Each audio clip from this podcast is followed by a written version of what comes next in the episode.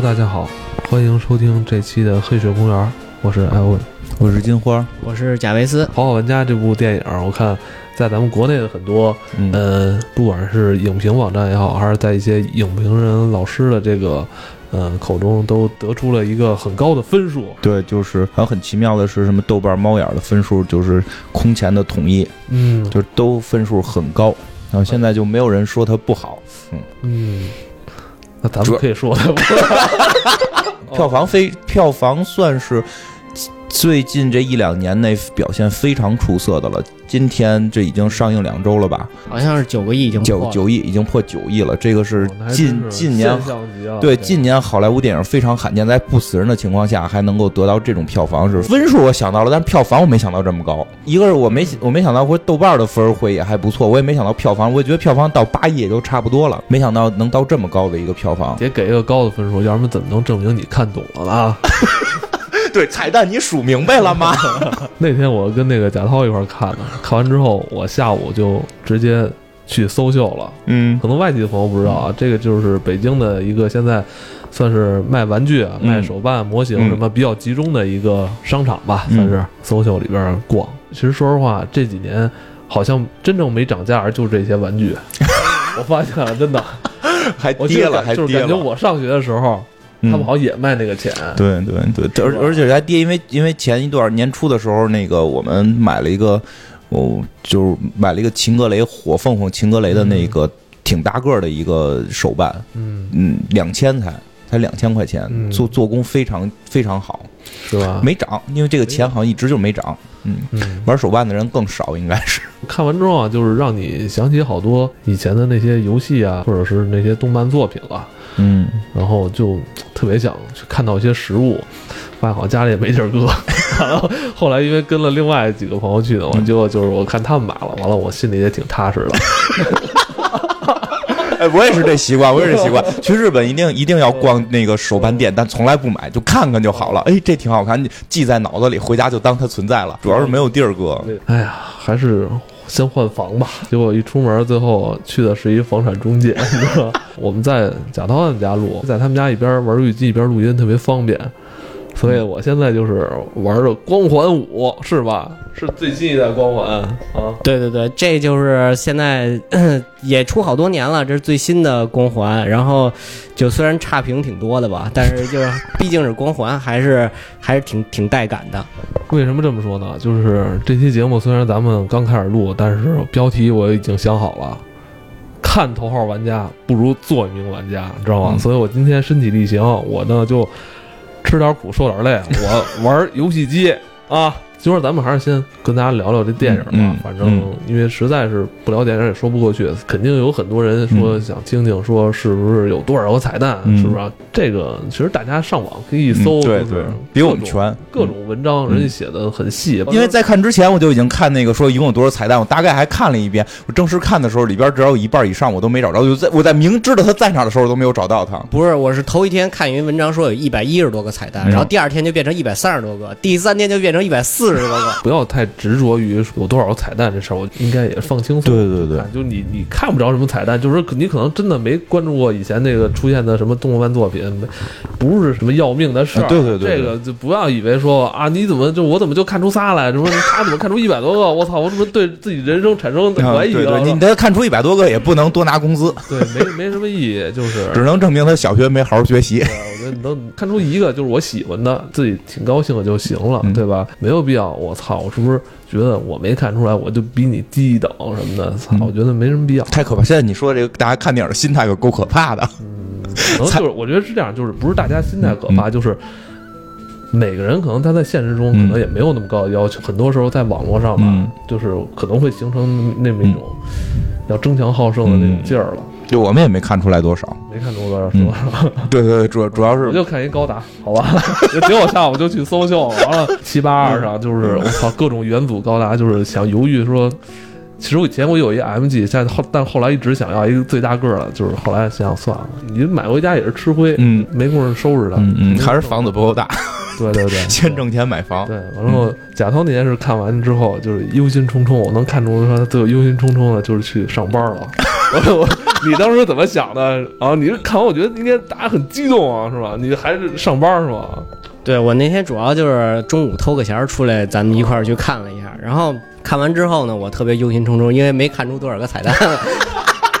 不是，其呃，对自己要求太高了，是吧？其实是这样，就是我呀，觉得看完之后，就是感觉并不是他描绘的这个世界，并不是我身在或者说我我我平常在的这么一个游戏的世界，因为我可能玩网络游戏比较那个少一点，它明显嗯，在它明显描绘的是一个网络游戏的社交世界，嗯嗯，就。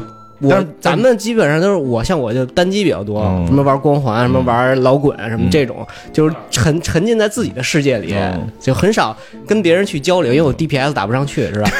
对，其实你是一个塞尔达的粉丝，对吧？对对，就是每一座塞尔达都要打通哈，这是你对自己的基本要求。基本上现在都通过，除了特别早的 FC 的没怎么通过，都通了。电影里边我没有看到太多塞尔达或者说任天堂的元素，我觉得有点失落吧。就是我觉得如果说到跟游戏有关的电影，整个剧情都是由这个雅达利那个游戏机来贯穿的，没怎么提到任天堂哈。估计版权问题吧，据说是没有从任天堂拿到它的版权，因为那会儿《无敌破坏王》也是想想用马里奥，然后没用，就是任天堂版权好像是比较难弄。呃，本身我我还是挺喜欢的，这个是没问题。但是这么高分数确实就是挺令我这个这个出出乎我意料的，啊、尤其是票房这么高，我很出乎意料。单机游戏这么大的市场了吗？因为里边大部分梗是单机梗吧，很尖锐啊！对吧？好像大部分是单机梗，而且就是我能看到的网游梗，基本上是暴雪系的那个、那个、那个什么，呃，星际星、星星星际，对吧？一个是星际，一个是后来的那个守望先锋，是吧？守望先锋有这些，剩下大部分都是都是单机游戏吧？嗯，而这这我我我不太懂，就是为什么这个单机市场不是一直不太好吗？怎么说这个文化好像还挺火？不是它主要那些单机都是好多，就是很小的时候 FC 上的那些游戏，嗯什么战蛙呀，什么什么那个，啊，战蛙，对对对，有你战蛙玩，过吧我没玩过，就我见过。？MD 的那会儿我见我见过我见过没那那会儿小时候穷，那个卡买不了那么多，我我就能玩玩什么五十二合一这种。就他那些他那些梗啊，全 全都是那些单机游戏啊，就是从那会儿什么玩 FC 什么起来，然后嗯所以还有一些动漫的，还有一些那个电影里的，所以让好多人看完了以后觉得特别感动，就是啊对突然能看到自己自己认识的、自己喜欢的，，啊最大的最大的电影梗《闪灵》，我库布里克在国内什么时候这么火了？我就。不不，这个片儿火，我很高兴。我希望大家说的能捋着这个彩蛋玩玩这些游戏，看看这些电影，真的是非常的经典，真的是不是，你知道我看这个电影当时有一感觉，就是古巨基有一首歌，就把所有人那歌全都不是那个，就是把所有人好多有名的情歌全都连到一起唱，一人一句。嗯我觉得这电影就跟那有关系哦。好像那会儿八九分钟吧，它好像是一个串烧副歌部分是吧？我是告诉我现在应该往哪儿走，我这是困半天了。现在我 艾文举个枪，然后围着屏幕已经转了半个小时。嗯，其实他这个电影让我感觉他说的有点过于科技强大了，因为其实咱们知道，咱们在咱们现在这个这个现实当中，VR 是没有那么强的。那你在玩 VR 的时候，就是是不是像电影里边那种那么代入感那么强、那么好的那种体验？其实我我当时不是跟你说了吗？一个是 VR 技术现在有限，就是让你就是，呃，戴上以后，大部分人会晕。为什么会晕？是我之前看过一文章，就说可能是他那个声音的问题，是是他声音到传到那个耳朵里，然后可能会产生那种晕眩的感觉。而且现在你不能动，你只能是就就是现在 VR 就是你站在那儿，然后你三百六十度转，你可以打。但是你如果只要你走一走，绝对晕，绝对那什么。所以他技术其实现在还是很不成熟。不，他那是个科幻故事嘛，未来会是那样。他本身定的是是一个科幻，未来多少年？啊？它那里边就是他没有讲是不是跟自己什么神经元连接是吧？嗯，并没有，并没有，基本上是 VR，基本上是就 VR，因为它不会对你自身造成那种就是身体的伤害，除非你自己玩的时候摔着。他们在后来玩的时候身上掉了好多那个皮筋儿嘛，威亚似的东西，这就是为了护你。就是一个加强版的 VR 啊，对，其实有加强版的 VR，然后动动感这种，就是这个体感的这种，不是他后来穿的衣服的话，就会有疼痛感。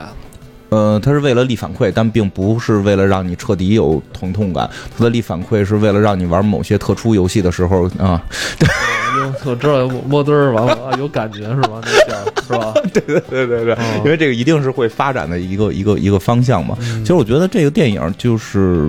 确实是情怀可能比较好，然后这个，呃，嗯，真的是是让很多人可能看到了，就是因为因为他的所谓的彩蛋太多了，所以总会有一两个是你认识的，然后你就会被带入。我觉得这是他的一个一个手段，他的一个手段，因为我。您我不太相信有人是这么多所有梗全部都能 get 到，这是这个是不太现实的。但是整体的，对于我觉得对于很多就是玩家的这个这个这个心态描绘的还是比较有有意思的。因为我是比较对于中间闪灵那段比较带感，因为我最觉得最吓人的恐怖电影也是闪灵，所以整个闪灵的那场戏我觉得还比较有意思。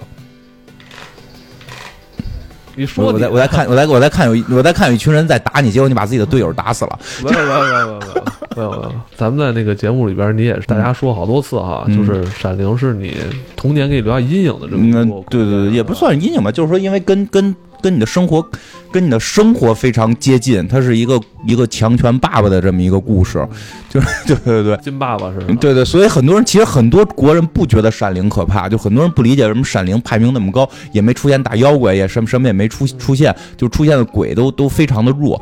嗯，但实际上就是在国外，闪灵是一个就是。排名非常高的这么一个恐怖电影嘛？那个我突然想起来，就是咱们国家有一个歌星叫费翔，嗯，他是好像是美美籍华人吧？嗯，节目里边他就就说他就特别害怕这个闪灵，嗯嗯。哎，我为什么要说费翔？不知道你现在在你在玩游戏已经有点不那种把握的这个点很有意思。他利用闪灵这个恐怖故事，其实也描绘了就是就是在原始这个呃这个游戏。游戏创始人的这个心理状态，嗯，他一定他也是会对这种强权父亲有一定恐惧感啊，这这这这种感觉吧，嗯，我觉得是是你能够从侧面看到一些整个他故事在怎么讲，就是表达这些宅男的这个这个情绪，嗯他其实也在通过他设置的这个三个彩蛋，在描绘自己的人人的性格，也在丰满自己嘛。但是我其实跟他都有一些很很多关系。但是我是觉得就是这个。嗯，作为一个游戏玩家，我觉得这个彩蛋设计的有点有点弱。就是他设计的这几个彩蛋啊，就是有点没有超出我的想象。第一个彩蛋是倒着开车这件事情。这件事情怎么会那么多年没有人发现呢？对不对？我就不理解这件事了。他们听不听《黑水公园》？对吧？就是倒着开车玩游戏，一定要倒着开车。我们之前在吃鸡那期那期里特意聊了我倒着开车的这个经历。说什么春节吃个鸡？对对，好多人不理解，说你搞笑那倒着开，你看到没有？就是国际上已经证明了，对吧？这个大导演这个已经证明了，就是倒着开车是真正能找到彩蛋的方式。咱说到那个，就是导演斯皮尔伯格。其实我特别喜欢看他电影，因为我印象中我第一次自己买票说我要去看一个电影，嗯，就看的是他的《侏罗纪公园》。哎，我也是，是哎是这部电影是他导的吗？是，是是是是《侏罗纪》是吧？《侏罗纪公园》他特效玩的非常好，然后我我觉得斯皮尔伯格就是。就是不是号称是什么美国张艺谋嘛，国师级别这种，我觉得张这是 张，我觉得这个 斯皮尔伯格，我觉得斯皮尔伯格是比较善于类似于头号玩家这种作品，嗯，就是嗯，就是对于这种高科技的这种题材或者这种表现、这种包装，好像就是是持一种拥抱的态度。对对对，而且他的情怀做的比较好，别挖太深。我觉得他这个导演不太适合挖人性挖的太深，所以整个头号玩家并没有在人性上边挖的。太过于的深刻，但是我觉得这并不是缺点，因为这个这个电影就是为了让你看个痛快。他这个就是你看完了，你不会感觉到你学到了什么？你学到了什么？其实故事很简单。对对对，其实它的它的深度没有那么深。我觉得这是斯皮尔伯格比较擅长的，他会比较打情怀，然后就是说用这种特效。就像你说的，对特效这种拥抱的态度，然后比较开放的这种思维，用这种方式来去展现他的电影。对，然后就体现各个主角的那个那些好的品德啊，跟那什么。对对，比较简单，他的人人设比较简单。所以我有朋友看完了说，这个看完了感觉就像小马宝莉，就是友谊是魔法，最后是大家都是好朋友，然后这个通过互相帮助来成功。坏人就是坏，没有什么什么变坏的过程。没有没有，就是坏。对对，不不挖不挖这个深度，不要挖深度。好人就是其实讲一道理，就是开始说我不组队，我跟别人我不组队。你玩网络游戏你不组队，你玩过网络游戏吗？你连个工会都不进，你怎么打副本？对不对？我 还特别那什么，一上来跟那女的倍儿倍儿狠，我不组队。然后最后这几个人组队，然后其实就是告诉大家团结就是力量。对，友谊是魔法嘛。这个哎，包括他的那个少数派报告，我觉得特别好看，改编的那个菲利普迪克嗯嗯，这老爷子其实并不是通过咱们这个八零后的这么个视角拍出这个游戏的内容，而是以一个七零年的十多岁了，他七十多岁，一个一个长辈的这个视角来看完了以后，跟大家说，虚拟的东西不是现实，你还是要回到现实，陪你的朋友，跟你的媳妇儿，还有你的那什么。嗯，然后你不是有个朋友花了好几百万玩征途吗？我不认识那个人。是你，你有这样的朋友吗？某一段时间的一个状态，他的确会像你说的这样，但他不是说持续好多年吧。不管还是网游，都还能够去沉浸，都能够沉浸进去。玩玩单机也有沉浸的。不，但是他给的那个状态，就是他想描述的就是这个社会的人都很沉浸在这个游戏里头。然后这这些人都没有生活，都是为了这个游戏。这个游戏的装备简直就是他的生命。就像他把他姨的那个手套拿走玩去了，然后他那个叔，呃，姨父，他那姨父。把他买房的钱都去都去买了最高级的虚拟装备，这有啊，周围周围好多呀。我觉得他那个电影里边设定的吧，他一开始不是说了吗？这个地球上垃圾太多了，政府啊已经放弃去解决这个问题了，让你在一种娱乐状态下逃避。像他们应该住像贫民窟似的地方，对，跟九龙城寨似的，然后你就在那里边每天玩就完了，也是免费游戏吧。啊，对，是免费游戏，那好像是一免费，是免费游戏，是免费游戏，免费游戏道具氪金，对对，是免费游戏道具氪金，然后可以，它就是你可以免费进去玩，然后你要想其他装备，你可以拿拿拿这个现金去充啊什么的，因为实际上我觉得未来可能是在往这个方向去发展。这是一种思考吧，我觉得这个电影，因为因为刚才说了，斯皮尔伯格，我觉得不会愿意特别去深挖这件事儿，因为我当时看完之后，完全想到了他可以拍成一个特别厉害的反乌托邦电影。就是大家沉浸在这个状态，没准都能够感觉到有这种什么美丽新世界这种感觉了。但是斯皮尔伯格的处理方式呢，是用情情怀的方式让大家看着就是一一开心，然后这个票房有保障，是是这么一个状态。但是你说去深琢磨这个事儿，其实我们不正是在往这个方向想去发展吗？你说我们是没有人，现在可能很少有人把钱取出来，把房子卖了，然后换成游戏装备。有，但是非常罕见。但是那会儿有多少拿到把这钱弄出来放到这个 P to P 上，是吧？钱弄出来放 P to P 上，然后血本无归。实际上。当这些东西，这个这个这个互联网金融也好，然后跟游戏慢慢去结合，早晚会结合这件事儿，最后形成一个大宇宙的时候，这些人的心态是没变的，真真的是这样。因为他是赢了那个比赛，并不是说就是他那个他那个 uncle 赢了比赛，并不是说简单的就是赢了比赛的一个虚荣心的胜利，是他赢得那场比赛之后，他将会获得很多现实利益，他会获得现实利益，就是就就说白了，就我们游戏玩哪个游戏现在都可以卖现金吧。对吧？装备也能卖，然后这个这个这个点卡也能卖，都有办法跟现金去去进行这个对接。比如我们玩那魔兽世界，这个还属于氪金不怎么氪金的这种点卡式游戏。它每当一个版本更新之前，都会有很多的人去根据你的这个版本更新来去推测物价，你的这个布要涨多少钱，就就是。是已经是已经是有一套非常详细的经济体系了。我记得就是说，当初会有人算，就是说你你你每干一个小时，你在魔兽里边工玩一个小时，如果你赚就是赚多少金币以下，你算赔呢？就是你算赔本；赚多少金币以上，你算挣钱，是有一个衡量标准的。这衡量标准是你去拍卖行买布，买完布之后跟这搓布，它搓一块布需要一个读条，然后你搓一个小时的布，一共是需要多少个读条？你能够算出来你的那个，你搓搓完这个布变成了一个新的商品，去拍卖行卖，然后转回头的这个钱的差价是你一个小时的基本工作的这个这个衡量单位。所以你会发现已经有非常复杂的经济体系在游戏里出现了，会被工作室搞。就这个这个这个电影里展现的就是工当工作室出现之后。工作室做成公司之后，对，当工作室做成公司之后，对普通玩家的这这种伤害，嗯，两套货币那个事儿并解决不了，因为因为因为游戏策划实际上表面上说是会去打击工作室，但实际上核心他们有一部分在支持工作室，就是说他要去权衡这个点，如果工作室全部被打没，游戏基本就垮了，因为每当他们开开各种的这个这个所谓的就是促销的时候，工作室是充钱大头，不是你知道就是说。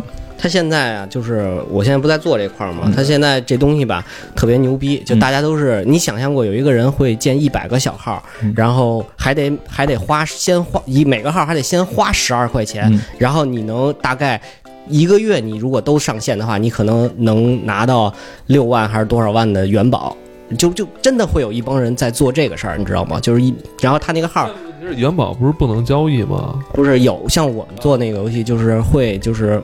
不能不能玩命给人打死，因为你给人伤人或者给这个工作室打死的话，你的游戏也就死了。你会留一些口，但是你可以留比较少。比如说，本身这个东西你可以给他五五十元宝，但是你如果你调到一百元宝的时候，就会有一帮人去建一百个号。天天去刷这个东西，我觉得这个事儿吧，操，这一弄成网络游戏之后，我觉得好多那个游戏上的东西就变味儿了哈。对对对，大家就要研究他妈怎么去控制这个什么这个经济体系，这个物价。对，我现在单机不也都开始网络化吗？嗯，但是可能它经济经济上边没有那么那么严重，就是没有像那个网游似的那么经济化。所以我觉得。游戏跟网络游戏还是真是得分开说。你看，在电影里边这个网络游戏，其实它是一社交媒体。对啊，就电影电电影里这个网络游戏，我觉得就是国产游，就是国国产网游，就是国产网游，网游啊，国产网游啊，对啊，对啊，就叫青铜会员、黄金会员，觉得挺逗。他用了大量单机游戏的梗，然后再讲一个网络游戏的事儿。所以我觉得他不懂游戏嘛，就他会用这个东西诠释的是一个网络世界，而并不是说诠释真正那些核心玩家。我我理解你，我我明白你的意思，但是我觉得他可能就是想表达一个可能未来 game 这个东西，我我我就是。就模糊了，就跟咱们可能小时候玩的 game 就不是一个东西。对对是，就是他的 game 已经就是他的游戏已经会跟社交经济，然后完全的形成另一套世世界。这很多科幻都会去思考的，就是纯虚拟世界，就是会有很多种猜想。比如说还有一种猜想，就是可能所有人都躺在家里，然后就是并没有一个虚拟网络，就叫什么替身，我忘了那片叫什么了，布鲁斯威利斯演的，就是所有人都可以买一个模型，然后你的意识就控制这个模型，然后上街全是俊男美女。因为你那个身体都是买的，然后整个这个世界又变成了一个大型网游，然后没有真实世界了。真实世界的每个人都是他在家里躺着，在家里躺着，然后用那个 VR 什么的看着这个你派出去的这个身体的干的事儿。然后你睡的对面的那个也他妈不一定是男的，是女的，但是你看到他的身体，就至少是你想睡的，就就。对，那他那个黑哥们儿不是跟他说吗？说你这个，你你你居然喜欢上了一个网络虚拟的形象的人，你难道他不是一个又就是油腻的中年的胖子，在这跟你一块儿那什么？我特别我特别希望在《头号玩家》里边出现的是女主角出现的时候，真是一个胖子，真是真是一个你你脸上有块漂亮的胎记，还那么漂亮的一块胎记，你这有什么好说？我我其实我之前有一个特别喜欢女孩，脸上就一样的位置有一个胎记。那你媳妇可听这一集？你媳妇可听这？你媳妇现在还有拿一个机器人监视咱们呢？不会不会。男主想见这个女主的时候，女主说：“你不要见我，我我我并不是你想象的那样。”就你肯定当时想是肯定是个中年油腻胖子，但是其实你见着其实还挺好看的。就其实我觉得有块胎记无所谓，这还是很好看嘛。中年油腻男性也无所谓是吧？对，所以我是挺希望他看到的时候是一个中年油腻男性，但是他这个还是。相对美好了一点儿，我觉得还是相对美好了一点儿。如果真的是可以去揭露，就是你网上跟你结婚那个人，当你看到的时候，哎，那会儿那个那个人叫什么来着？就说话声音特别那什么的，对对，他们现在上 YY 可以说话嘛？然后你听特别嫩的一小姑娘，然后那个在游戏里边呼风唤雨，然后很多国家都抢这女的，而这女的还挺能打的。然后直到有一天她成了我的同事，我发现丫是游戏里的托，而且是一个中年大嫂，就。正在那个声音比较好，就是很多，其实网上好多人都是声控嘛，就听完了以后就不行了。可能是不是未来大家已经不在乎实际说你是什么样了？嗯，不太清楚吧？我觉得未来可能，对，我觉得咱们的那个想法应该超前一些啊。我我超前啊！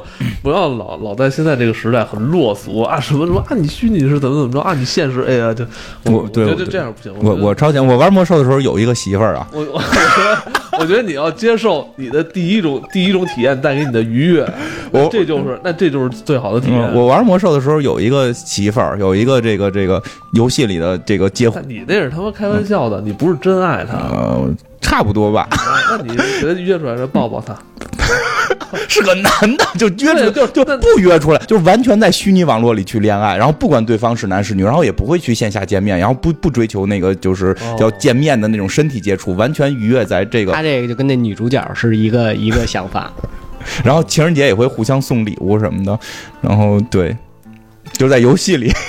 认真了我啊？什么叫认真了吗？你在跟他就是很认真是吗？就确实关系很好吧。但是后来线下见了，就还是成了朋友。就但后来再也没有联系过，是吧？对，没有没有。后来不玩游戏，后来不玩游戏之后才不联系的。你之前玩的那个游戏，它就是一个社交媒体，对吧？对啊，因为你不像是一个单机游戏，像塞尔达那样的。马里奥这样，他是吧？对，他就是有一个目的，打加农是吧？我攒金币干这一件事，完了体验这个东西的乐趣。就是你们俩其实是在是一种社交，对，是这样，是这样。而且其实你说这非常没错，就是。知道对方是是是是男的，但是在游戏里边去追求一个代入感，就还还 OK，不会说见了面之后想抱抱他吗？没有，是个男的。那你在游戏里都那么喜欢他了，是吧？只喜欢他游戏里的那个状态吧？你还是会不是？我觉得挺逗的是，你会分离游戏跟那什么，因为你知道那是个游戏，你知道那是个 game，你在里边只是自己在在扮演。我扮演的是一头牛，因为我一般不会在游戏里跟人结婚。我觉得你这不够投入。你看那个哎，大川端里边有一集嘛。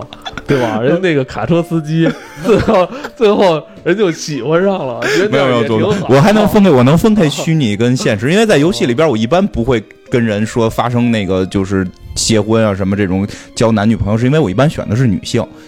我我唯一一次我选的有就是在部落的时候选了一个牛头人，然后。然后带入了男性角色之后，我觉得是咱们现在这个游戏还没有那么强的那个沉浸的那种感觉。如果像他那个戴着 VR 眼镜那样，你没准就就就完了。我觉得我很难，我觉得我很难完全。我觉得我是一个能分清现实跟虚拟的人。我会在虚拟世界里边非常沉浸，但是我会在现实就是社社会里边。如果说这个虚拟世界里边已经这么美好了，是吧？你可以上天下地，是吧？你可以当当当拿枪打，想打谁打谁，是吧？他那里边还能自己变换。外貌对，但是得花钱，得氪金。是那里边那么美好的话，那你还会留恋说你现实的这个生活吗？应该还会吧，就除非你能够做到让我一直不出来。你可以不出来啊，但你不行，就是因为它里边说你还得吃饭呢，对对，你还得吃饭呢，对吧？就是你还满足不了口舌的这个快感，你你只能满足下体快感的情况下，满足不了口舌快感，也不不会太放弃。我我会比就是我会很投入的进入虚拟世界，但是我也会。出来之后知道现实跟虚拟的区别，嗯，因为有些人就会混淆这个，啊，我我始终认为游戏游戏的核心是躺着，嗯，就我始终认为游戏的核心是躺着，因为因为当我觉得 VR 并不是方向不对，而是 VR。加体感是一定一定是一个错误方向。你要单说从游戏角度讲，我觉得这个片子里边最大的问题是，他在做这个游戏的过程当中，就是你要想动作什么的，你都得是用体感来去实现的。我觉得这个是有问题的，因为因为玩游戏的核心就是。基本弥补你身体的缺陷，然后你不用锻炼，你躺在床上靠手指、靠反应，你能够去实现现实生活中不能去实现的事儿。但是他那个可好，你要想在里边蹦，你他妈在现实中也得蹦，然后你要跑，你在现实中你也得跑。我他妈跑累了。我需要的是，我需要的是有一个有一个饮料，就是游戏里有个饮料，我吃了之后我可以玩命跑，我不用真的人去跟着去动。而且它那个需要一大块地方，我觉得它那个太占地儿了。不是，那你是他妈太懒了，人家他妈也是。人家厂商是怕你那个肌肉萎缩了，让你。但是但是但是你明白一下，如果你在游戏游戏里边，你需要这么做这么复杂的动作，那你在现实生活中就也可以了。你为什么还要去游戏？这是我觉得是这样，这是一个区别。这里边跑一步，你在里边啪啪就已经跑好远。那这有可能啊，让你稍微出出汗，累一点也是一种。一种特别好的体验，你知道吗？不是会分泌什么什么什么这多巴胺，什么什么什么肽嘛？什么什么东西？苯肥肽，我我我分泌一点你可能觉得更带劲儿，而且这样可能更真实。游戏里边，我操，你跟人胖揍一顿，结果发现你连汗都没出，其实也不太。但是你会发现，整个现在游戏机的发展方向，所有的体感最后都都不行。你会发现体感就是会停留在一个状态，特别难继续发展。就是那会儿不是说好多好多说拿那个 V 玩什么网球的时候，你为什么不去真的打网球？嗯，其实会有这个原因。我觉得体感在游戏界的只不不可能最后最后成为主流，但是 VR 我觉得方向倒没有错。体感看完之后我跟人聊，你知道吗？就是说那个生化七，如果生化七真是在恐怖游戏这块儿把 VR 用的最好的。对，但是我觉得它用的有点过了，就是太吓人，太吓人了。他我觉得生化七就是跟人较劲，让你们老说我们做游戏不吓人。当然也也有那种说啊不吓人啊，就是有什么的呀，是吧？嗯，可能就是个别人吧，他觉得可能对这东西比较免疫。你不要老看我玩儿，你们该聊聊好吧？啊，暂停。我一问你，他问我说，你人生中第一个自己花钱买的游戏机是哪台？他说他是 NGC，对吧？当时朋友们都是买 PS 二嘛，那个时代，PS 一完了就 PS 二，但是我就较劲嘛。我你当时那个挣钱了吗？我当时呃，我想想还没挣钱，但是是那个压岁钱。哦，压岁钱买的，就是我记得我特记得特清楚，八百块钱，然后去那个那是哪儿啊？万事吉，我不知道南城的朋友们是不是应该了解一下北京的这个。然后我就买了一台 NGC，当时那个盘非常贵，我记得刚出的时候，它一开始 NGC 出完了以后是没有盗版的，只能玩正版。然后后来有一段时间被破解了，还是硬破，就在那个在主板上给你再 再焊一个东西，然后作为破解，然后才能读这个盗版盘。当时一张盘是好像基本上要五十块钱一张，是那种特小的盘，根本买不到。然后后来就是，嗯，就买了几个什么红霞乔伊啊，什么马马车呀，什么这些游戏，嗯，然后但是其实当时，嗯，当时是电视什么的不太好，家里的，然后就是看着也特别画面也特别次，然后时间上其实也不是特别充充裕，而且，呃，其实语言方面是一个很大的障碍，好多游戏你根本玩不明白，你就是瞎玩。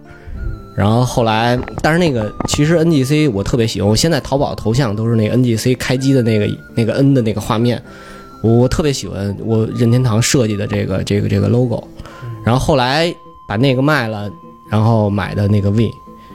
那个 V 当时是自己有有了一个屋，然后我特意搬了一台旧电视放在那个屋里，还是那种 CRT 那种特别大后屁股巨沉那种，然后放在屋里，然后放然后放在我床头，然后我床头上面把那 Win 搁着，然后我我得走到那个门口，我得堵着门才能使玩那个体感，因为它不是有那个距离吗？有那个距离才能那什么。就除了小时候家里买的那个 FC 就以外。其实一直从小就是喜欢玩游戏机嘛，然后最早是有那种世嘉，那是个什么什么机型？我我有一个表哥有，他有一个三国系列的那种战略，然后就是特别想去他们家玩，然后那会儿就我印象非常深刻。那会儿我中午去我姥姥家吃饭，我哥跟我姥姥一块住，我都偷偷的去我哥那屋，然后把他的那个大衣柜撬开，然后把里边游戏机拿出来玩，就就就。对，是是这样，然后这是给你小时候留下特别深的印象，是吧？对对，因为那个游戏机后来我没再见过出，世嘉后来不出游戏机了，对吧？嗯，反正后来世嘉应该卖的少，买玩的人也少。对对对。但是世嘉当时那个什么呀，魔墙统一战啊，嗯嗯，悠悠白书，对对对对对对，那个我说是玩的特别久，后来都到 PS 二时代了吧？我就就发现，就身边还有好多人在玩那魔墙统一战。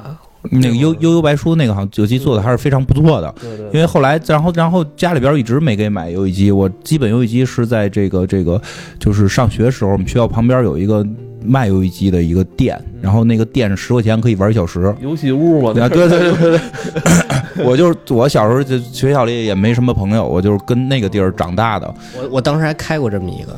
你开过 跟几个哥们儿，但是就是没花多少钱，然后就是在那个南城万事集里头，然后你就一直收人小孩钱。然后你说我我印象特深刻，有一回那店老板天天玩嘛，玩的很好，我记得特别清楚，《饿狼传说三》。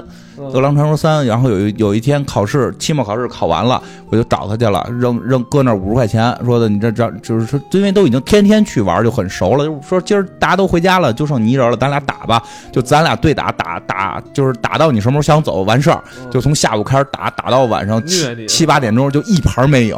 然后，那你还真真玩？对他们两口子，我记得特别清楚，我使的是特瑞，他使的金家潘，就就是要不然就是他是金家潘，我不是火，我就我就就我基本使那两个人，他一直。你觉得反正是白玩，我我就得还能玩。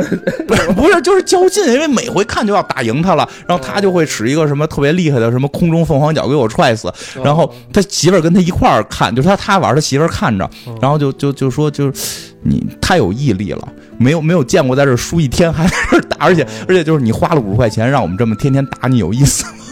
对，就是那会儿是在游游戏屋，后来他们家不干了，后来他们家不干了之后，当然我他住我们学校附近嘛，然后就每天中午去他们家玩，然后去他们家给给他十块钱，然后他跟媳妇儿在屋里边也不知道在干嘛吧，然后我就在屋外头玩，特别特别特别的有意思。就那那一阵儿真的是，就是玩的比较狠，就是拳皇，在那会儿接触最多的就是玩最多就是拳皇系列，S N K 是早期比较喜欢的。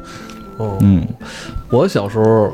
就是第一次接触游戏机，还真是这电影里边的雅达利。嗯，我那会儿叫六二零零吧，叫够够老的，反正是一个型号，因为我印象特深，是一个竖杆加一个红色按钮。嗯，去人家串门，完了人家玩，我就在旁边看着。嗯。游戏叫小鸡过街，嗯，我我不知道这这这小鸡过街是他们起的名儿还是怎么着？应该是青蛙过街，是有那个游戏。哎，你要说最早的游戏机是 CS，他爸做了个游戏机，他爸他爸以前就是特别擅长于修电视什么的，他不知道是从哪儿看见，就是别人有那种特别古老的游戏机，就是号称历史上第一台游戏机，不就不就是一个一个树棍和一个。光点儿乒乓嘛，就是，但是他不是他爸自己开发，他爸不知道从哪块传的一些配件然后是用我记得特别清楚，是用胶卷盒，用胶卷盒做的手柄，那个胶卷盒上面捅出一个眼，上面有个旋钮，然后这个旋钮，这这个手柄只有这一个旋钮，它可以在左右旋的情况下，有一个竖棍会在屏幕的一侧就上下动，然后就是我们全家，包括我爷，我爷爷特别喜欢这种新鲜的玩意儿，不但是我 CS 要一遍完，他们就是天天在家就是擂台赛，就是擂台赛 打这乒乓球，就是第一次。接触游戏就是就是你你你想控制那个杆儿，你会浑身跟着动，然后经常就是打着打着就从能从坐在那摔下去，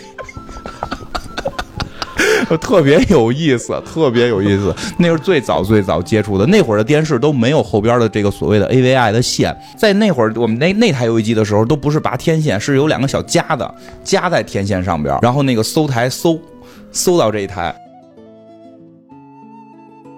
呃，玩那个吃饲料赛，开小吉普车那个，一开始是在那个黑白电视。那你惨点那你是真。因为那会儿我姐就帮我跟那些大孩子借游戏机。你姐管那些大哥哥们借游戏机。我姐跟他们都是一边大，所以把游戏机借了跟家玩。因为我去人家蹭玩，老就是玩不上，玩不上。对对对，吃吃那那会儿就是绿色兵团、赤色要塞都玩的还算比较多的。再后来就是上班之后，因为之前等于是一直在游戏屋跟人玩嘛，玩那会儿都是什么土星是吧？那个游戏机叫有土星，然后 PS 一对吧？然后后来自己开始。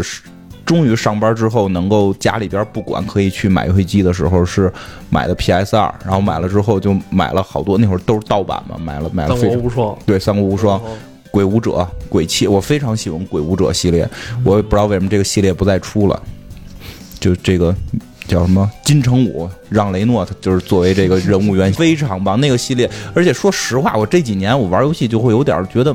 特别糟心是你找不到单机我特喜欢的游戏，因为可能我是从那会儿开始玩的，我喜欢那会儿的游戏。三国无双八，这个开放开卖当天，我花六百块钱在网上下的，跟我我真的就是我现在就是因为花六百块钱，我还在坚持着玩，真的就使的不是一般的，不是一般的使这个游戏，它就是一个让你过关的游戏，然后改成了一个全地图制霸，我觉得。我最早玩《三国无双》是在 Xbox 上，我叔买了一台 Xbox 一，就巨大，你知道吗？就就就你感觉我操，这怎么这么沉啊？这东西，然后然后那个当时就震撼了，然后都是英文的嘛，然后那就是就第一关就过不了，虎牢关打打吕布根本打不过，那吕布都是爆黑。冒着黑烟儿的，那让你绕过去得是吗？啊，就是当时是英文版嘛，那时候还小，根本你就得玩这谁是吕布，爱谁谁。那会儿我们有一回跟跟我一哥们儿在我奶奶家待了一下，待待了一下午，就就是就在那块儿打那吕布，就耗着他，打打不死，然后就跑，然后等红血过去就给他一个那个给那无双技，然后再跑。我我跟 CS 也干过这个事儿，对对，就是然后再后来就是玩那鬼泣，现在也没有了。鬼泣快出新的了，但是好像说新的鬼泣也不行了，说因为鬼泣的制作班底是后来去给那个谁。那个那个早走了，那帮人那做本身做鬼泣那帮人早走了，然后现在是呃，看不空之前那座鬼泣是给了别的外国国外的工作室在做，然后现在马上新的应该快公布了，可能今年 E 三会有，也不知道会不会好玩，反正三国八是真的让我很失望，就三国七都还凑合，三国八真的让我很失望。然后那会儿还还还还玩战国战国战国婆娑罗这种，啊，这个倒一直还出，但是就感觉他一直在骗钱。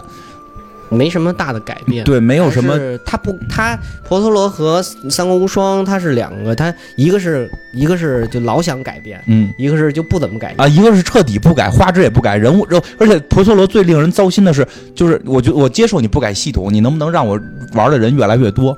呀，玩的人越来越少，是他令我受不了的。就这这几个人之前还能使呢，哎，到这代你只能打他，你就不能使了，特别糟心。就就就就有时候我也弄不太懂，现在这个游戏到底。是不是大家都被网游冲击了，都在做网游？也不是，现在是，现在网游被冲击的状态是出现了竞技游戏。哦，就是竞技游戏火了，所以就大家都在想怎么竞技了。对，大家都在想怎么做竞技游戏，怎么去吃鸡，怎么通过这个模式让更多的人高 DAU，然后，所以现在造成的问题是听着就挺糟心的，因为我是真的特别反感竞技类游戏，我特特别不喜欢，因为我太刺激，它太它太激烈。你你肯定你你你可能代入感比较强，会会较劲。像我就玩不了 CS 这种，就感觉就就就。心理上受不了，就是就是就是咱们小时候那些什么 RPG 游戏还存在吗？有战棋类游戏，有有有，还有很多，有啊，Steam 上面很多呀。比如像那个，你要说战棋的话，哎，战棋的话，那任天堂火纹啊，那个还行，3DS 上一直出啊，那个还行。那种欧美的那种 RPG 的话，那去年的话有那个神域，嗯。就是就是你说的火火火火纹的那种，我比较爱玩。那个，但是你捅我一下，我捅你。对，但我觉得现在很少。我觉得是这样，因为现在市场是。它是一个细分垂直的市场，嗯，它不像过去那几个几大厂商把游戏定为玩法，嗯，比如说根据这个类型去找，嗯，而且现在很多那种独立游戏也比较多，嗯，特别细分的市场有它自己的那种拥趸。啊，对对对，我觉得你说这没有就得找，然后你得懂，然后不然你要然非常难打分。我觉得跟这个就是就平台独占这事儿有关系，我得弄好几个游戏机，是反正我觉得这几年单机游戏没有前些年那么好玩。你要说想找以前那种老的玩法，比如你像鬼武者那样的话。那不是没有，有找起来很费劲了。我觉得你听我说，就是我们会从一些游戏媒体上得到，就是不管是杂志也好，还是网络，因为我们小时候没网络呢，哪怕是大家口耳相传的一些东西，你会通过一些渠道得到。但现在这些渠道基本上大量的被网游占了，因为因为我我自己不玩 Steam，我都玩 PS 四。你不看集合，所以你不知道吗？因为就是大家现在都都开始就一窝蜂的玩吃鸡，一窝蜂的就是从一个游戏跑到另一个游戏。我我觉得就是好多东西是现象级的吧，就是像吃鸡这种东西，其实怎么说呢？它其实是结合了很多游戏的模式在做的，然后它也抓住了是很多人的心理。有的人就喜欢玩辐射，我就他妈天天捡垃圾、捡捡装备，它里边有，我可以搜集装备，我可以搜集枪。有的人就喜欢玩 CS 似的，天天跟人对，这咱俩闭口。什么闭门剑啊什么的，他也有，他把很多游戏夹杂在它里头，他找到了一个人，所有所有就不管你是新手还是你是你是老鸟，你玩这个游戏你都能有一个很好的点，你都能你都能找到你的那个。有的人就像你们那会儿就说的那个，就是捡了一身牛逼装备，然后蹲厕所。我玩勇者斗龙十一，我觉得我我觉得我拿起手柄，我就是那原来玩 FC 那最早的那版。一是一样的故事啊，很线性，很很流程，但是就是那种沉浸在里边。我觉得我就是勇者。头号玩家里边这种沉浸，其实也可以理解，因为它是一个网络游戏，它把它当成了它它另外的一个人生去过，他也在沉浸其中。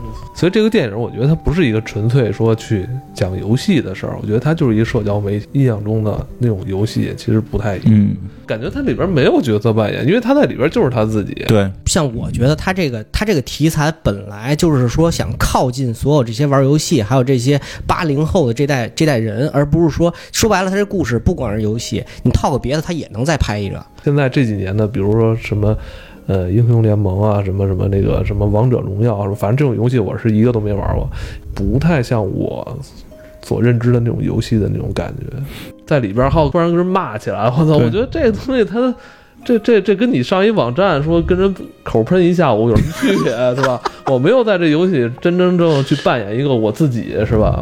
就是原先的那种游戏，原先单机游戏是你扮演别人，让你体会一个不一样的人生。嗯，然后现在的游戏是你在游戏里还他妈是你，对对对，尤其尤其是氪金之后就更明显。对，你连连你的经济连你的经济都一样，就是你只要有钱，你在游戏里也能有钱，你在游戏里也能牛逼，对吧？对对吧？虚拟世界，然后我操，在里边，因为是这样，做一个英雄。单机游戏最逗的，单机游戏跟网游最大的区别是，单机游戏你一个人玩你是英雄，剩下所有捧着你的人是 NPC，他们是不存在的。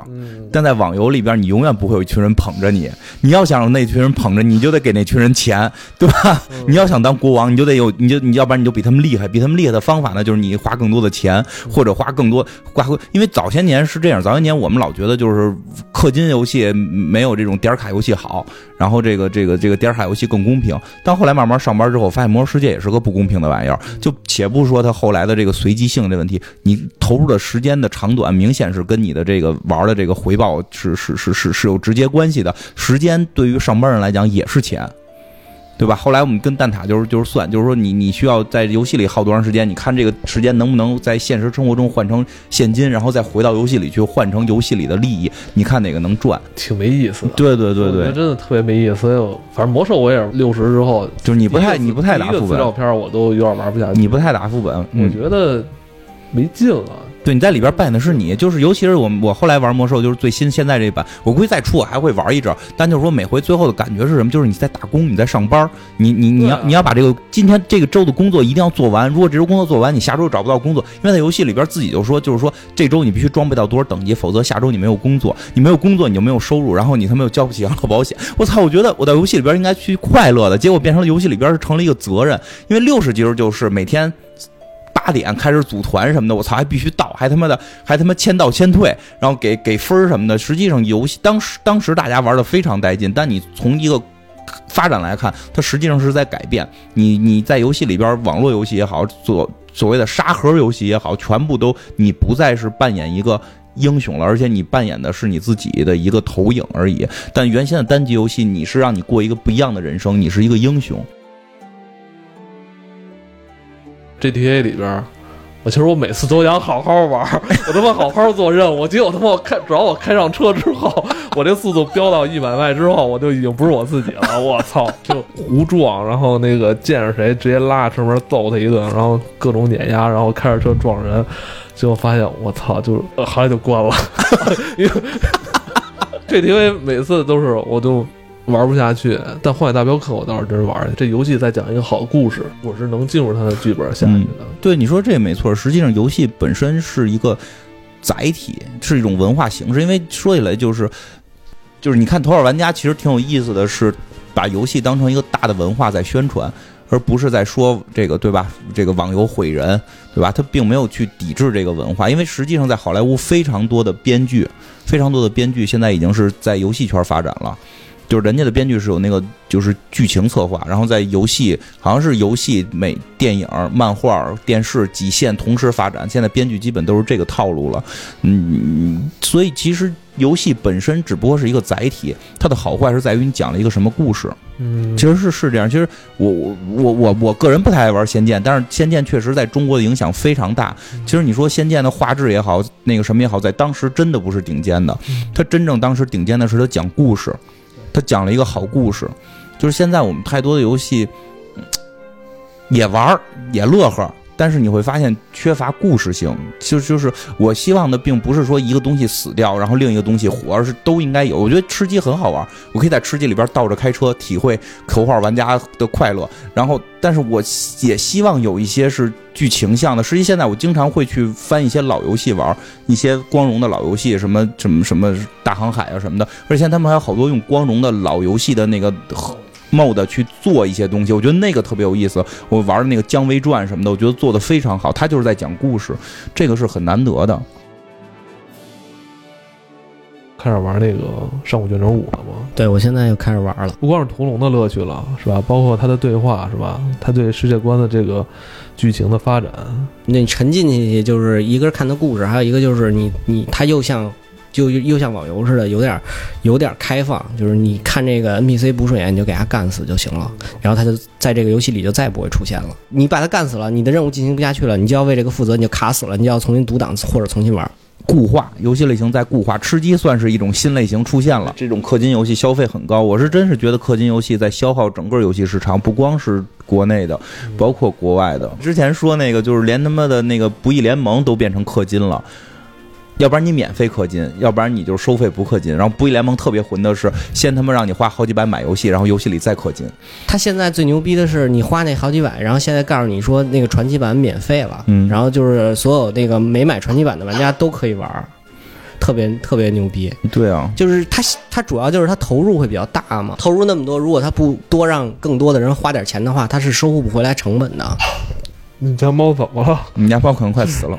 怎么了？他闻你的衣服，然后他有那个味儿，他就呛着那个。我觉得反正索尼跟微软会越来越不好过，以后就是 Steam 的天下，真是这样啊！现在 Steam 是，我觉得最后可能就是任天堂跟 Steam 能活着。游戏本身也便宜，天天七十五哦，关键它扶持那些独立游戏。嗯，我我觉得 Steam 是看到了很多就是。未来就是游戏最后不是靠画质不停的更高级，而是要靠更多的想法。它扶持那些小的，其实就是在培养想法。对，其实现在任天堂也是，他也是看到 Steam 这东西吧，独立游戏特别的。挣钱，而且开发成本又低，然后这些开发的工作室本身的要求又不是很高，你只要把这账给我结了，我就我就继续给你做。而且要像那些大厂的话，谁谁谁有个协议，有个有个有个什么叉叉交易，对吧？对于任天堂来讲，那就是没有更多的软件上到它的这个这个主机，它主机子卖的最好，它没有软件也都。因为真的，你说起来，我是觉得现在游游戏游戏业进入了一个，自从微软和 P.I 和索尼开始较劲之后，就进入一个，就是这个游戏这 P.S 五又要出了是吗？没没有是吗？我看前两天说说好像说这东西也也也也会不会不会太久也会出，反正就是就是不停的在更新，不停在更新主机。不停的在更新主机、更新性能，但游戏很内核的东西。因为还是那句话，我现在退下来，我去玩英雄无敌，我觉得很好玩；我去玩那个大航海时代，我觉得很好玩。我觉得不是那索尼跟微软最大问题就是他们现在独占的游戏的这个影响力在变低。索尼的现在当家独占游戏是哪个？顽皮狗工作室、神海、神海吧，但是你说神海，其实，在整个在大游戏圈里边，它的那个影响力其实也没那么大。神海像这种游戏，它越来越做的不像游戏。像他妈互动式电影，对，就是这问题，就是因为它的性能好了，它在不停的想凸显它的性能，把这个游戏的本质已经丧失了，在不停的在追求画质啊，这个那个，嗯，反而一些独立小游戏有意思，但是独立小游戏就是 Steam 最擅长的这一这些东西了。那今天就聊到这儿吧，看头号玩家不如做一个玩家。嗯，拜拜拜拜。